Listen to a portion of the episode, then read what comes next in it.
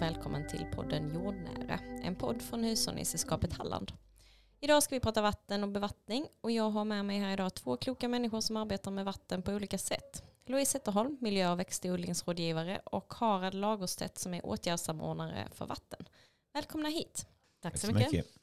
Vi ska idag prata om bevattning och just nu när vi spelar in sommaren tjugo tjugotre så är det torrt och många tänker på vatten och regn. Men då ska man då jobba mer långsiktigt med vattenförsörjningen. Vad säger ni, Louise och Harald? Vi kan börja med en tillbakablick och se hur odlingen och vädret har förändrats genom åren. Ja, man, man säger ju oftast bland annat torkår har vi haft innan och vi har haft eh, riktiga svältår också på slutet på artonhundratalet. Men eh, det kanske skiljer sig lite grann mot nu. Du minns kanske lite fler år. Jag som är född sjuttiotre minns inte sjuttiotre som var ett torkår. Men... Nej, jag, jag minns som inte, men jag har fått berättat för mig av min far och farfar att eh, nittonhundrafyrtiosju var det ett torrår. Eh, då hade det varit jättevått eh, fyrtiosex och sen frös det. Eh, och sen efter tjälen, sen kom det inte mer regn fyrtiosju. Eh, femtiofem var också torrt, femtionio var torrt. Och sen var det där i sjuttiotre sjuttiofyra, mm. jag tror det var Ja, sjuttiotre någon där, någonstans ja. där. sjuttiofyra var nog ett rekordskördeår, men sjuttiotre var torrt. Och sen, sen hade vi då, som vi minns relativt närtid då, nittiotvå. Eh, då vi fick skörda träderna och så vidare för att klara foderförsörjningen då. Eh, och sen då såklart tjugo arton. Ja. Mm. Och det, där gjorde vi en sammanställning i hushållningssällskapet vad folk gjorde för att rädda sina skördar också. Och det var ju, det minns vi. Och det, de här torkåren, de har ju kommit lite närmare, om vi ser på Öland och väst, östkusten, de har ju haft torrt nästan sedan sen arton och eh, i fjol hade de ett likadant år och i år säger de att det är nästan värre, så det kommer lite oftare. Och vi ser ju här i Halland så har ju medeltemperaturen sedan sjuttiotalet kanske gått upp en och en halv grad redan, om man säger så. Och lite mer, vi ser, alltså det är svårt att mäta, vad är normalt? Det finns inga normalår. Men vad är, är det, hur ser nederbördsmönstren ut? Hur mycket förändrar de sig? Men det, och ser man tillbaka på de torkåren, jag tänker då som växtodlingsrådgivare att man hade ju inte samma skördar per hektar då. Det behövs alltså vatten, vattenupptag för grödor och tillväxt. Det hänger väldigt starkt ihop, så mm. grödorna idag behöver mer vatten och vi har större kvalitetskrav. Kärnfyllnad, tusenkortsvikt, skalfinish på potatis. Det, det kräver... Att det är en jämn och fin knyl, då, då kräver det ju en jämn tillgång på, på näring och vatten. Mm. Den får mm. inte stanna i tillväxt. Nej. Så vi, ja, och, och, och håller vi på experimentera med styrfiler på gödning och vi försöker få jämnt på fälten, då, då måste vi också, ja, vi, vatten till försen är mm. liksom den, kanske den skruven som är dags att börja skruva mm. på lite grann och justera och få, få den optimal i fälten. Ja, men precis. Vi måste ju tänka vatten i ett stort perspektiv och, och om man då, då går tillbaka historiskt, så då i slutet på artonhundratalet när de här torråren då, då blev man ju, då istället man ju inför faktum gräv eller svält, och man mm. grävde och dikade ut så man kunde odla mer, mer marker. Mm. Eh, och det ska vi vara tacksamma för, annars hade vi inte suttit här. Eh, samtidigt så är det ju det att det, vattnet lämnar landskapet mycket fortare och det, utdikningen bidrar ju såklart, och sen är det andra faktorer som gör det, förstärker det nu med mer hårdgjorda ytor. Och, och en längre växtsäsong gör att det avdunstar mer och så vidare. Så att det, det är många faktorer som spelar in, och då måste vi förhålla oss till det och, och se hur vi kan minimera eh, riskerna och, och se till att vi eh, håller vattnet i landskapet längre på andra sätt då än mm. när vi hade stora våtmarker och, och myrmarker och så. Utan det, så det är ju det vi jobbar i, i LEVA-projektet då, som åtgärdssamordnare, med att eh, hitta våtmarkslägen eh, mm. där vi håller vattnet i landskapet, som gör att man eh, det bidrar till ökad grundvattenbildning eh, och också att man får ett, ett fuktigare lokalt klimat med, om det finns mer vatten i, i landskapet. Sen, sen det vi står inför nu, det är ju också då att som vi är inne på då med, med bevattning, att vi kan mm. hitta lägen för bevattningsdammar. Mm. Eh, och då är det ju eh, också då att vi kan marginalisera det vatten som kommer på, på vintern när vi har överskott. Där vattnet bara forsar ut i, i våra bäckar och vattendrag och drar med sig mycket näring och så vidare. Så att det, det vill vi ju minska det problemet. Och, då, och dessutom då att vi kan använda vattnet för att bevattna med när, när grödorna behöver vattnet. Ja, för det är ju, alltså för en god växt, tillväxt i våra grödor så krävs det ju en bra markstruktur, en bra dränering. Rötterna ska komma ner men de ska inte bli dränkta.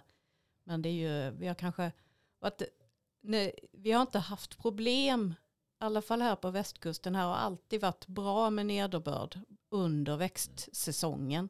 Vi har oftast haft, eh, på nittonhundratalet haft störst årsnederbörd kommer på sommaren under växtsäsongen. Eh, men får vi då längre, flera månader med torka, ja men då stannar ju tillväxten. Samma blir temperaturen så hög, över tjugofem till tjugosju grader, då börjar de flesta grödor att och stanna i tillväxten.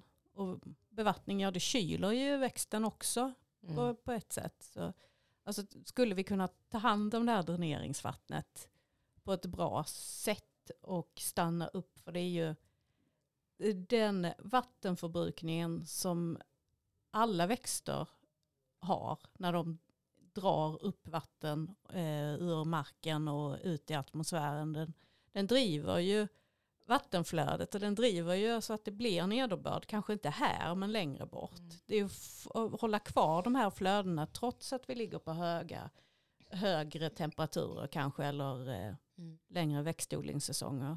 Och, och kunna ha grundvattenbildning, för det, grundvattnet bildas ju när det är, är överskott och det är på vintern. Mm. Så. Men om vi kommer in på det här med bevattningen då. Mm. Eh, hur ska man göra för att komma igång med bevattning? En strategiskt långsiktig bevattning. Ja, för det, tyvärr är det väl så att ibland blir det panik mm, när det är torka. Precis. Och man ringer kanske till en brunnsborrare och vill slå en, en grundvattentäkt. Men det är ju det är kostsamt och eh, du vet kanske inte om du får vatten även om man borrar. Mm. För du vet ju inte hur grundvatten är under till. Och sen är det ju så att du måste egentligen, det finns krav på att ha tillstånd för att ta ut vatten från grundvatten. Nu är det ju inte så att alla har det, men eh, lagen är så. Mm. Så kan man istället kanske samla dräneringsvatten eller ytvatten eh, i dammar eh, och kunna vattna med det. Och använda teknik som gör att man minskar avdunstningen från, du har ju bevattningskanoner som sprider på på kanske tjugo meters mm. avstånd.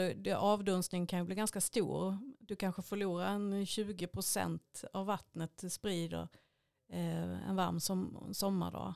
Mm. Men eh, så tänka igenom, vad är det för gröda? Hur mycket mm. ska jag bevattna? Hur ser fälten ut? Kan jag lösa det på ett sätt så jag minskar vattnet eh, och använder det så klokt som möjligt? Mm. För det är ju bevattningssäsong med att flytta bevattningsmaskiner, och det kan ju vara att man som lantbrukare man knappt får sova på en månad för man, man håller på att flytta bevattningar hela tiden, man känner hela mm. tiden att man ligger efter. Så att ha en strategi att lösa ett problem här och nu, det blir ju kostsamt, jobbigt, men kan man tänka, ja men det här kommer att komma igen. Mm. Hur ska jag strategiskt mm. tänka till nästa år och framöver och mm. eh, tänka långsiktigt och kanske samarbeta med vattenuttag på ett bra sätt. Mm. För det, ja, det ser jag, tror jag, mycket att lära utav, utav ostkusten och Kalmar och Öland, där man haft de här problemen i, i många år, och hur de jobbar där, och, och det är ju helt andra, vi har ju mycket bättre förutsättningar här på västkusten mm. för att eh, med tillgång på vatten, men mm. Men när vi ser att det, det sinar i, i bäckar och, och vattendrag mm. här också, så är det viktigt att vi, vi ser till att, vi, att vattnet ska räcka till så mycket som möjligt. Eh, vi behöver, vi ska då dels ha det för att vi säkrar livsmedelsproduktionen, men också att vi, vi klarar den biologiska, biologiska mångfalden i våra mm. vattendrag så att inte de blir torrlagda. För det är också det är viktigt att mm. hela ekosystemet fungerar. Mm. Och, och det, det behövs ser jag liksom, det ska vi behöva myndighets-Sverige eh, samordna sig mm. och, och också liksom att man, man kan kartlägga och, mm. och vet man har en, en framförhållning där också, att man, så att det är förutsägbart för lantbruken att va, hur mycket vatten kan vi ta ut i det här mm. avrinnsområdet eh, mm. framgent, så inte det blir, det blir den första lantbrukaren får tillstånd, den andra får det, men inte den tredje, för den nu är, räcker inte vattnet. Nej, precis. Eh, det, det behövs eh, det kanske ja. lite ändringar i, i lagstiftning och, och, och att det finns att, tydlig, bra kartläggningar för liksom hur, hur mycket hur, hur samhället, behö- vad samhället behöver göra. Ja, mm. för det är, för det är nu är det lite så att olika myndigheter har olika ansvarsområde. Och det är ju, jag kan bli lite, vi i Halland är ju, har det ju bra eftersom vi har de stora åarna som dessutom har kraftverksdammar som dämmer mm. upp och stannar upp vatten. Och det gör ju att det finns ju i princip alltid vatten nedströms för att mm. de är skyldiga att släppa vatten. Eh, men sen så blir det ju då ett vandringshinder, att man på något sätt tillsammans kan se att det finns, det finns komplexa problem som man behöver hitta kreativa lösningar på tillsammans. Eh, för det är viktigt att man tar hela ett helhetsgrepp. Mm. Och vem har rätt till vatten om vi får brist, verklig brist? Ja, men precis. Och vad, alltså om man då vill bevattna, behöver man tillstånd för att ta vatten? Ja, i princip så är det så att all vattenverksamhet, om man ska dämma upp någonting eller ta vatten, så behöver man ett tillstånd. Mm. Men det finns två undantag. Eh, och det ena är det som heter lantbrukets husbehovsförsörjning. Och det är dricksvatten i princip till lantbruksdjur. Alltså där behöver, även om man tar, har grundvattentäkter med borra, så får man lov att ta det utan att söka tillstånd. Mm. Um, det finns ett rättsfall om det sedan i fjol. En mm, okay. um, stor mjölkproducent. Um, men um, annars så finns det ett undantag som heter att du får ha en vattenverksamhet om du gör bedömningen att du inte åsamkar någon annan skada. Och det kan ju vara då till exempel att du Eh, torrlägger så att eh, naturen, eh, andra organismer blir inte klarar sig nedströms mm. om du tar ett ytvattendrag. Det får du inte lov att göra, eller någon annan verksamhet, någon annan som tar vatten. Så där är det ju, ta, tar man då i, i ett ytvattendrag, en å eller bäck, mm. så måste man på något sätt kunna bevisa att man inte Eh, riskerar att skada någon. Det är inte att man skadar någon, utan att man riskerar att skada någon. Mm. Och du, det lättaste är ju egentligen att sätta en pegel, alltså en helt en mätstock, eller rita på en brotrumma eller en sten eller någonting. Det här är ungefärliga nivåerna på vattnet för att räkna hur många kubik per sekund som ett vattendrag eh, vilken hastighet det har. Det, det är ganska komplicerat. Och mm. det beror ju jättemycket ja, på hur botten och hur, ja, mm. vilken yta det är. Och den skiljer ju sig hela okay. tiden. Mm. Så, och det, jag tänker ju att det du påverkar är ju egentligen y- ytan. Om du mm. sänker ytan så riskerar du ju faktiskt att påverka någonstans nedströms. Eh, och då behöver du inte söka tillstånd. Sen kan du anmäla också till Länsstyrelsen. Du, du får inget rättsskydd av den här anmälan. Eh, om du tar högst sexhundra kubikmeter ytvatten per dygn, eller högst hundratusen kubikmeter eh, eh, per år, så kan du an, anmäla det. Men du, som sagt, det enda du gör egentligen är att du säger till Länsstyrelsen att jag har en vattenverksamhet. Mm. Men, och det måste man ju då ta hänsyn till om någon annan söker tillstånd. Ja, men precis. Men annars mm. finns det liksom inget, du är inte skyddad. Mm. Du, har du tillstånd så, får, så står det ju hur mycket vatten du får ta ut. Mm. Um, men, men det kostar ju, tillstånd kostar ju ganska många hundratusen. Uh, och det där är ju som på Öland, där har man ju igång några processer där man är flera lantbrukare som söker tillsammans. Ja, men precis, för det är väl en mm. möjlighet också att man går samman. Ja, och har mm. man till, man kanske har något, eh, någon annan organisationer på något sätt eller mm. så man kan söka till tillstånd och, mm. och säkra vattnet. Um, så det är nog ganska viktigt. För, för skulle du ta ut vatten och du har någon som anmäler dig, det kanske mm.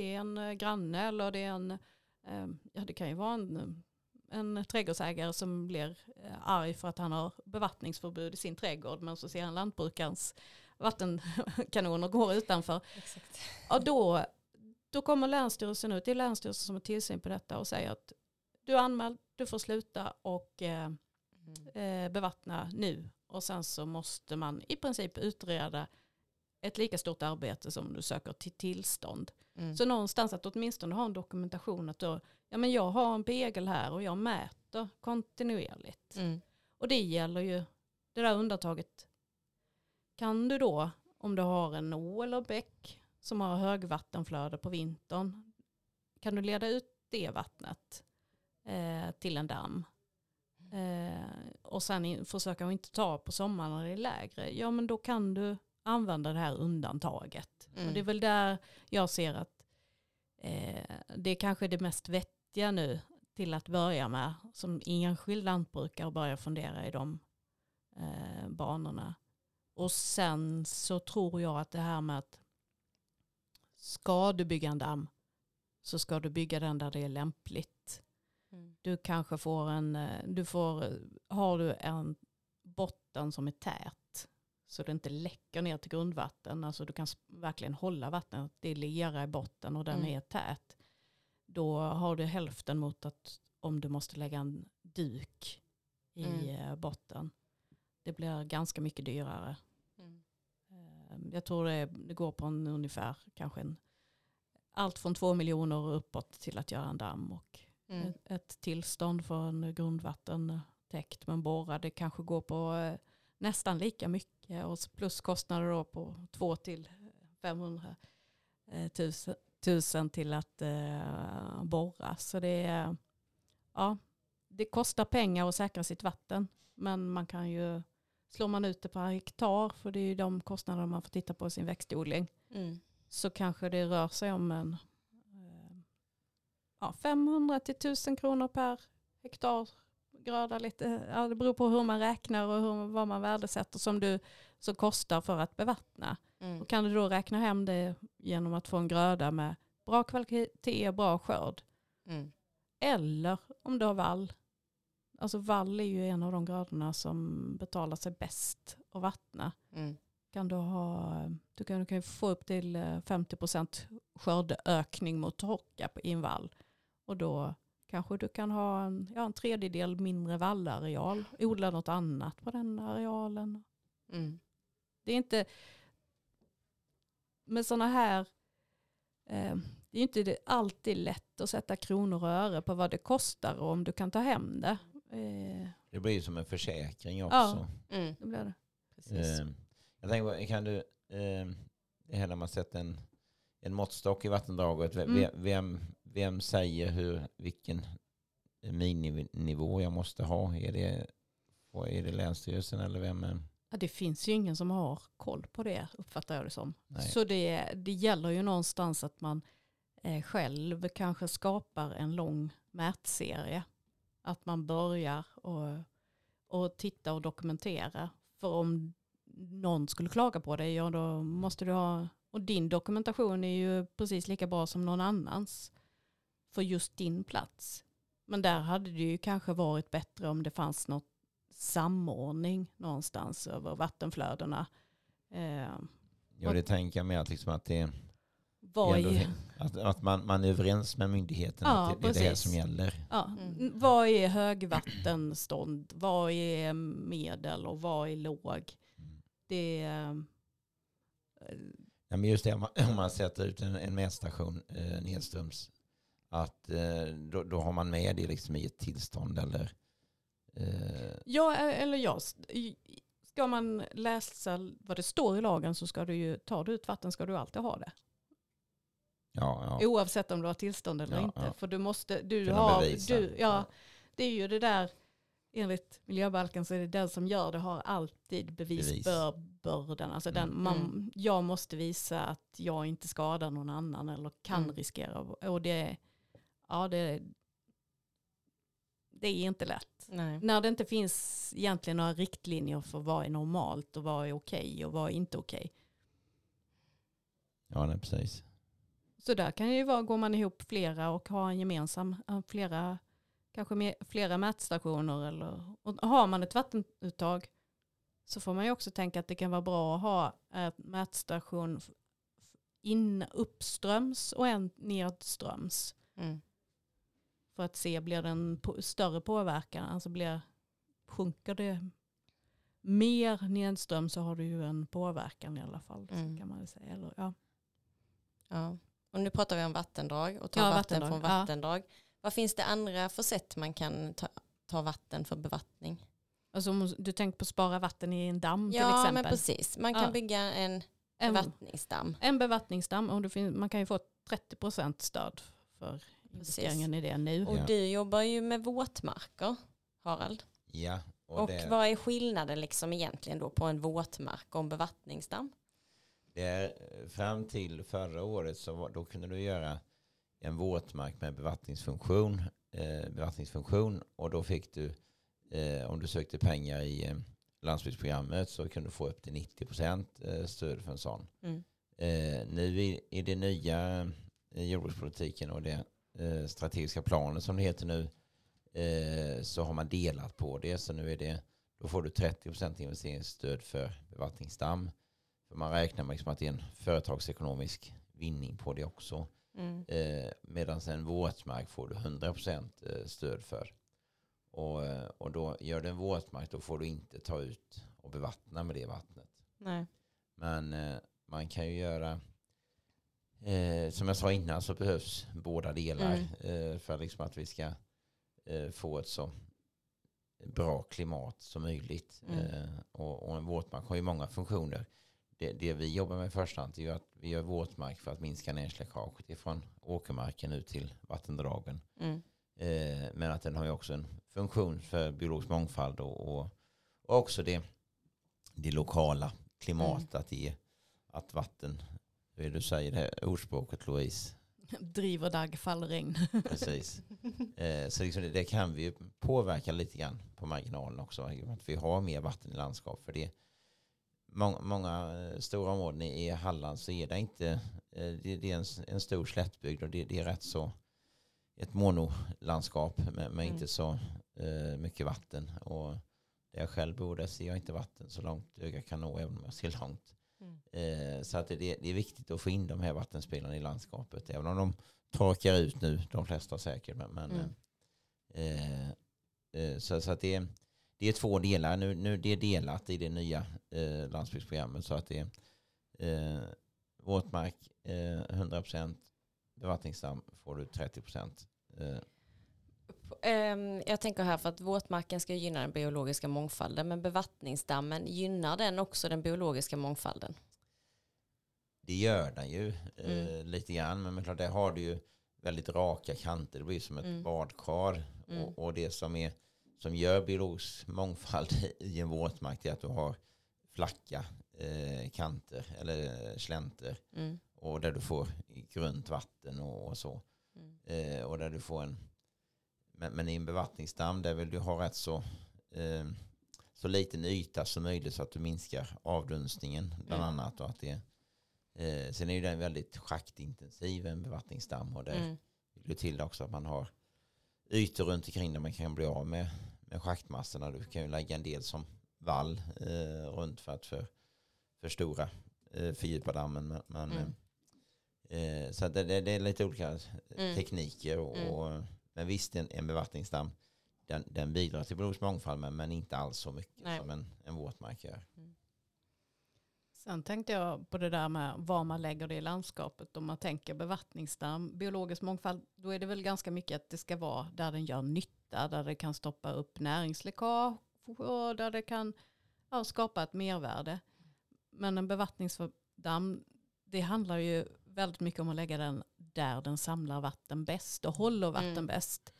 Och när man tänker då ur bevattningsdamm teknisk synpunkt så är det bättre att lägga den där den håller och samlar vatten bäst. Och sen så kostar det inte så jättemycket att pumpa vattnet till åkermarken Nej. Istället. Utan oftast är det så att ska du lyfta vatten vertikalt så kostar det mer i pumpkraft än horisontellt. Okej. Okay. Mm. Ja, det är klart. Uppåt. Ja, jag förlåt. Ja, för, förlåt. Ska du pumpa vattnet uppåt? Så, ja, men jag förstår. Och, och, och det där, ja, det, ja, nu kommer jag in på bevattningsteknik igen. Men alltså, du, olika bevattningsteknik har ju olika tryck i munstycken mm. ut. Så då har du en rampbevattning så är det ett lågt tryck där vattnet sprids ut, medan mm. en kanon där är ett ganska högt tryck. För det är ju energiförsörjningen här, eller förbrukningen, alltså det hur många kilowattimmar du behöver förbruka till att klara din bevattning, den kostnaden blir ju ganska stor. Mm.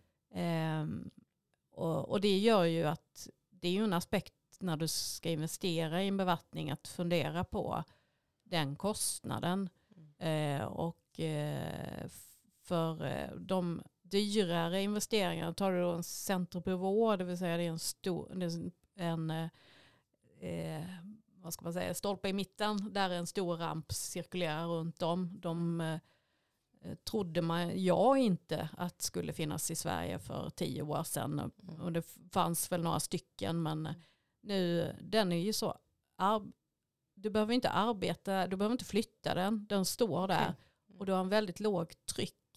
Så elförbrukningen blev ganska låg. Mm. Och mm, ser man på investeringen direkt så ser den ju jättedyr ut. Men slår man ut det sen på mm. antal år och arbetstimmar så kan den ja, ju precis. Helt... För den roterar. Den roterar mm. kring sin egen axel. Det mm. finns sådana som går fram och tillbaks också. Men, mm. eh, och där har det ju hänt jättemycket med den mm. tekniken. Och det kommer upp en hel del sådana eh, i Sverige nu. Mm. Medan då en... Eh, rampbevattning som du ska dra ut, den är lite mer ostadig, men eh, det kanske mer är specialgrödor som har, ger högt eh, du får ett högt ekonomiskt värde i själva grödan, du får en jämn bevattning eh, och en, både centerpivå och rampbevattning, det blir en väldigt mindre avdunstning också. Mm. eh, sen har man ju droppbevattning, det kommer mer och mer, jag vet mm. jag Här nere på Börsled har jag varit med och satt potatis en gång i tiden med droppbevattning på nittiotalet. Mm. Men det var ganska arbetsintensivt, men det är sånt som... Alltså det, det, då har du ju nästan inget tryck. Och du mm. har nästan hundra procent nyttjande av vattnet. Mm. Och du kan dessutom tillsätta näringsämnen. Och det är säkert också teknik som kommer med, med, med tiden. För... Vi måste spara vår energi. Det mm. kostar för mycket pengar. Och eh, vi måste utnyttja vattnet optimalt. Mm. Men det händer mycket på bevattningstekniken, uppfattar jag det som nu. Men de olika teknikerna du nämner, vilka typer av grödor använder man de olika till? Alltså bevattningskanoner är till, är ju, de, det finns ju de här som man drar ut. Eh, man lägger slangen och sen så följer bevattningskanonen efter den. Mm. Och det passar ju till exempel i en vall. Odling mm. jättebra för den. Du behöver inte gå och passa den och flytta dragen som en eh, annan fast, utan den följer bara slangen som du har lagt den. Och då kan du ha en ganska, du behöver inte ha så fyrkantig arrondering på fälten, utan den kan gå i ganska så ojämna fält. Och, mm. eh, och där är ju, uppfattar jag det som arbetstiden är mm. det som gör att mjölkbönder väljer den. Man har mm. inte tiden att flytta bevattning Nej. På samma sätt. Medan eh, grönsaker eh, och potatis, där är väl kanske rampbevattning eh, mer vanligt. Men eh, de gamla kanonerna, bevattningskanonerna är ju vanliga fortfarande. Mm. Eh, för de är billiga, de, det finns, och de är enkla. Eh, enkla att flytta. Men du har en större, du har ett högre energibehov och ett hö, eh, större vattenförlust. Och sen så kan du då alltid vattna på natten. Då tar, går nattsömnen, men då minskar ju. Då kanske du har en avdunstning på två procent. Mm.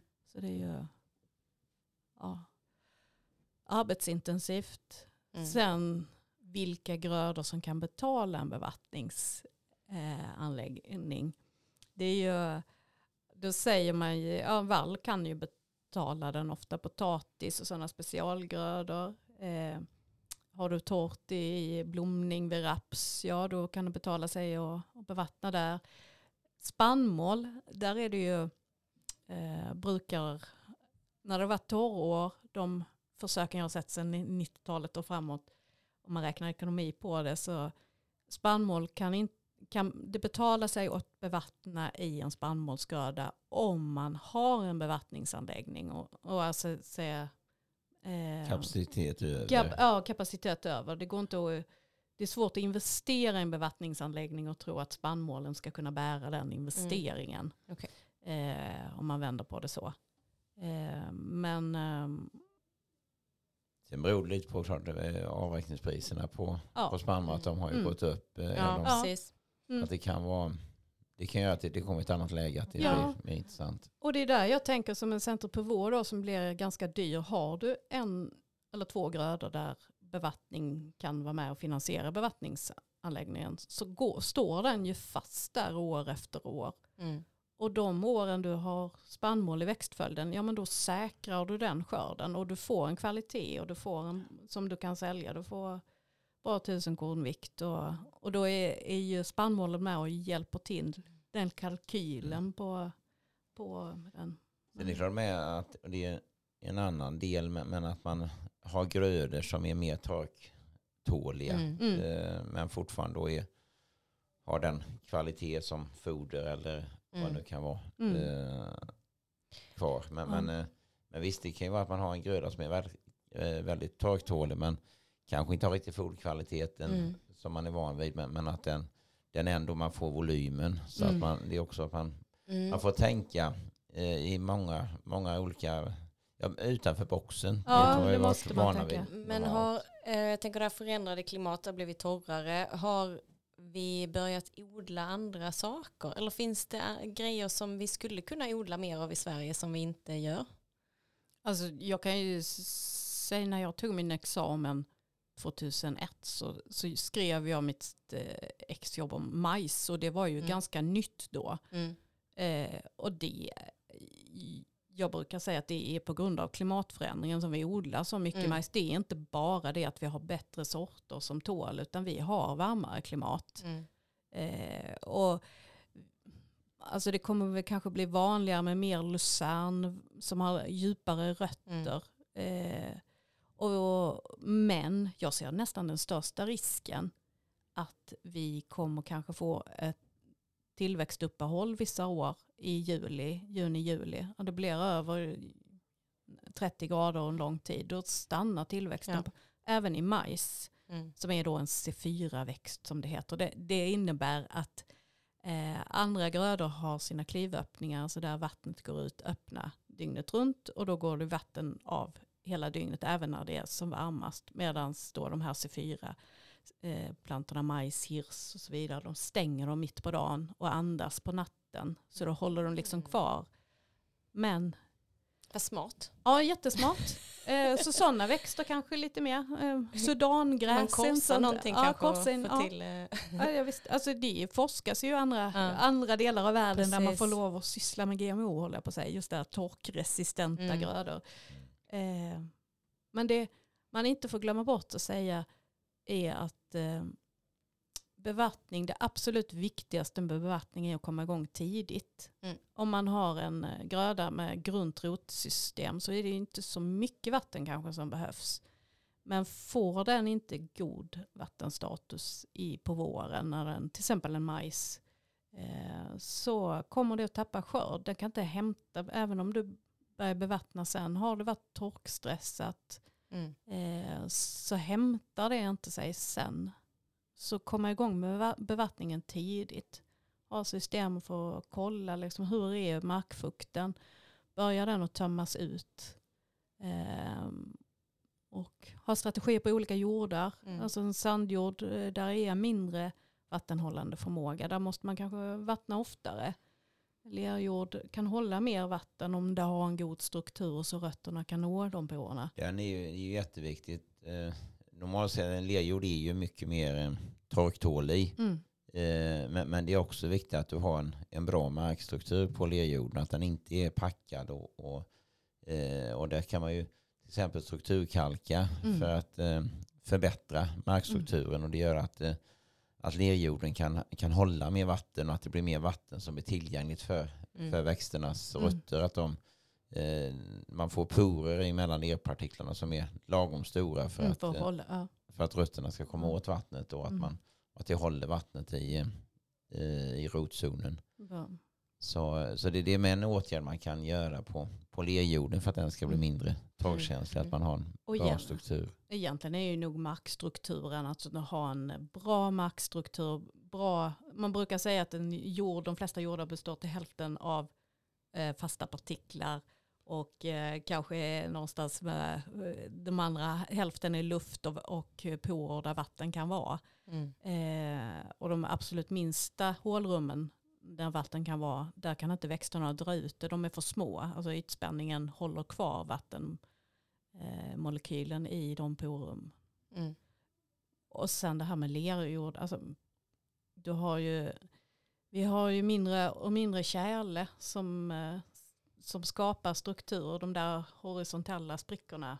Mm. De förekommer inte så ofta, utan vi har de eh, vertikala, de som går rakt ner, som blir stora torrsprickor. Och där försvinner ju då vatten också rakt upp genom avdunstningen ökar. Lustgasavgången ökar med de torrsprickorna. Och så har vi inte kärlsprickorna som går åt andra hållet. Då. Så att ha strategier för att minska markpackning och att öka, en, ja, få bort, om man, har, om man har packad mark, att försöka luckra upp den på både med grödor som kan gå ner. Och så.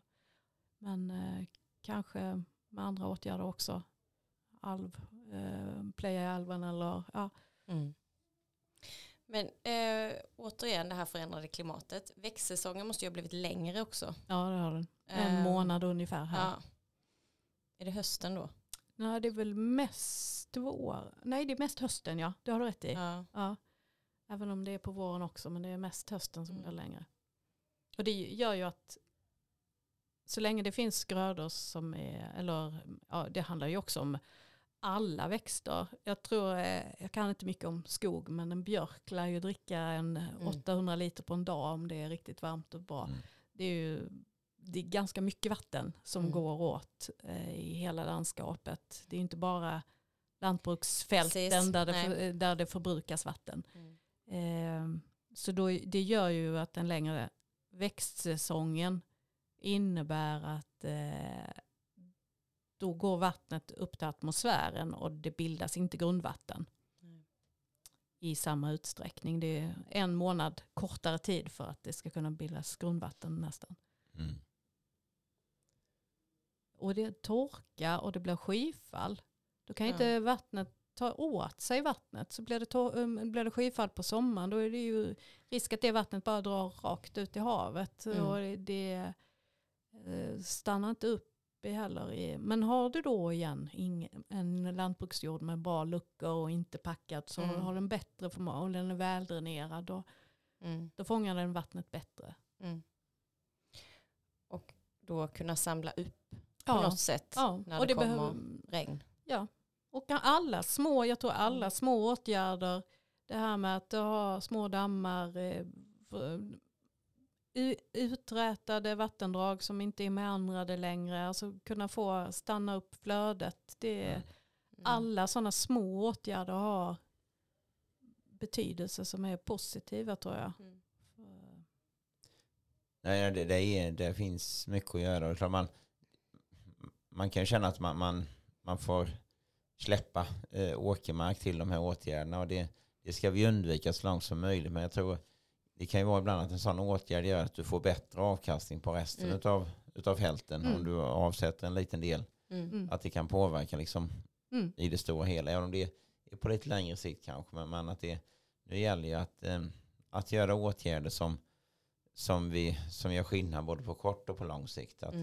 det, men, men det, det är jobbigt och, och nu det, det blir pressad ekonomi eh, på gårdarna nu när mm.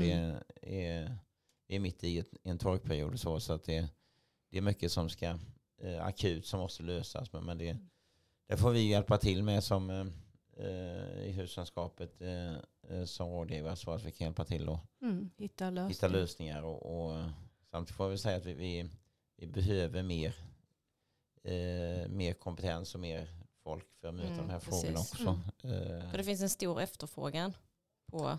Ja, men det, hjälpen, det är ju liksom. ganska komplexa frågor. Mm. Det handlar ju liksom, och sen bara som slog mig nu, alltså byråkratin sätter ju fällben på oss ibland. Mm. Att, eh, jag vet att jag räknade här på att på eh, Hushållningssällskapets gård på hundra hektar skulle vi avsätta eh, var det ett och ett halvt hektar så klarar vi bevattning eh, med god marginal på tjugofem hektar årligen. Men då kommer ju byråkratin i åkermark är skyddat enligt miljöbalken och mm. man får inte ta den ur bruk. Eh, och det vet jag att vissa lantbrukare har, eh, de måste argumentera ganska hårt för varför ska de avsätta något hektar eller några hektar mm. och åkermark och göra bevattningsdamm. Och det blir lite konstigt. Det blir att, väldigt konstigt. Ja, mm. eh, det ger ju helt enkelt för att den andra marken ska bli ännu mer brukningsvärd, ska fortsätta vara brukningsvärd. Ja. Ja. Sen förstår man ju varför. Det borde ligga i samhällets intresse det också, ja. precis ja. som det gör att man mm. använder åkermark för att bygga bostäder och ja. industri. Ja, ja, ja. Det samhälleliga intresset överväger jordbruksmarkens betydelse. Ja, så att ja, det, den är knepig. Den är knepig, alltså det är, ja, och jag kan ju som rådgivare ibland tycka att man det är svårt att argumentera för det är så självklart för ja. mig som rådgivare att eh, man eh, Ja, och få, få andra myndigheter och andra i, i samhället att förstå vikten av att vi verkligen vi har något av världens bästa odlingsmark. Mm. Vi måste skydda den, mm. men den måste också få fortsätta vara produktiv. Precis. Mm. Men det, och det som vi var inne på innan, jag tror det, det för att vi ska klara av de här utmaningarna vi har framför oss med ett förändrat klimat och, och då måste vi samverka mm. och där man lyssnar på alla olika intressen. För det, ja. det är många som mm. intressen som är, behöver vatten. Ja, eh, och, och, och då måste vi lyssna på varandra för mm. att hitta bra och konstruktiva lösningar. Och det är en boll att skicka till Myndighets-Sverige och till mm. lagstiftaren och riksdagen att, att ge förutsättningar för det. Mm. Eh, och det, det finns som sagt för mycket att hämta erfarenhet ifrån Kalmar. Mm. regionen och, och där man eh, brottas med de här frågorna som i ett en, en mycket skarpare läge än vad vi har här nu. Ja, ja och det, det att det, det kanske börjar hända nu att lantbrukare slutar med sin produktion för de mäktar inte med det här. Att, för det tar för lång tid. Det är, är Det, det är på vissa ställen är det akut och mm. då behöver man stöd från myndigheter och kunna agera lite snabbt mm. kanske också. Men det, det är ju ett, ett medskick att det, det tar tid. Ja, eh, det tar vi, väldigt vi får jobba lång tid. För att det ska ta, inte ta så lång tid men att mm. det, det tar tid, det får man ha med i beräkningen när man mm. ger sig in mm.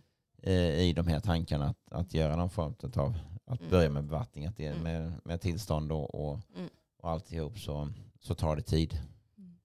Mm. Det ser vi som bara vi ska göra en enkel våtmark. Det kan ta ifrån idé till färdig våtmark kan det ta två år. Mm. Och då är det mycket enklare processen att göra en, en stor bevattningsdamm okay. eh, mm. och få de tillstånden. Mm. Eh, lite beroende på hur stort det är och så som Louise var inne på de här. Det finns ju eh, gräns... Eh, Gränsfallen gräns. med, med undantag. Ja, ja. så, så att det är, men, men att det är, är det större anläggningar så som där det krävs... Eh, vattendom och så, mm, då, då tar mm, det tid. Precis. Mm. Det ska man ha med sig. Ja, för jag f- nu, jo, fem hektar, avsätter man fem hektar till bevattningsdamm så måste man söka tillstånd också. Så det gäller ju då, då kan det kanske bättre att göra två mindre än, mm. än en stor på över ah, ja. fem hektar. Mm. Precis. Mm. Och det är ju samma för våtmark med mm. då, det ska du ha eh, tillstånd för, för ja. vattendom. Mm. Ja, det, tillstånd för bevatten eh, vattenverksamhet, det hette för vattendom och det är oftast det begreppet man använder fortfarande. Okay. Mm. Och det är mark- och miljödomstolen som beslutar om det. Mm. Tack så mycket. Har ni någonting ytterligare som ni skulle vilja tillägga som ni känner att ni har glömt säga? Nej. Viktigt ja. det här, viktigt ja. ämne. Ja men det är det ju, ja. absolut. Väldigt viktigt ja, men ämne. Men, men det, det är att eh, att vi, vi, har lite, vi använder den tiden vi har för att eh, vi som rådgivningsorganisation och, och att vi kan mm. möta lantbrukarnas behov så att vi eh, organiseras på ett sätt så att det, så att det funkar eh, mm. så att vi kan möta lantbrukarnas behov kring det. Och sen då passningen till eh, Myndighets-Sverige ja. och, och lagstiftarna mm. att man, mm. man ger förutsättningar så att vi kan hantera de här frågorna. Precis. så att vi så att vattnet räcker till så mycket som möjligt. Ja, eh, och att man samverkar och att man är ödmjuk för varandras behov. Verkligen. Det finns inte en enkel lösning på det här, ser jag det som. Nej. Precis. Tack så jättemycket för att ni ville vara med. Tack själv. Tack själv. Och tusen tack till alla er som har lyssnat. Hej då!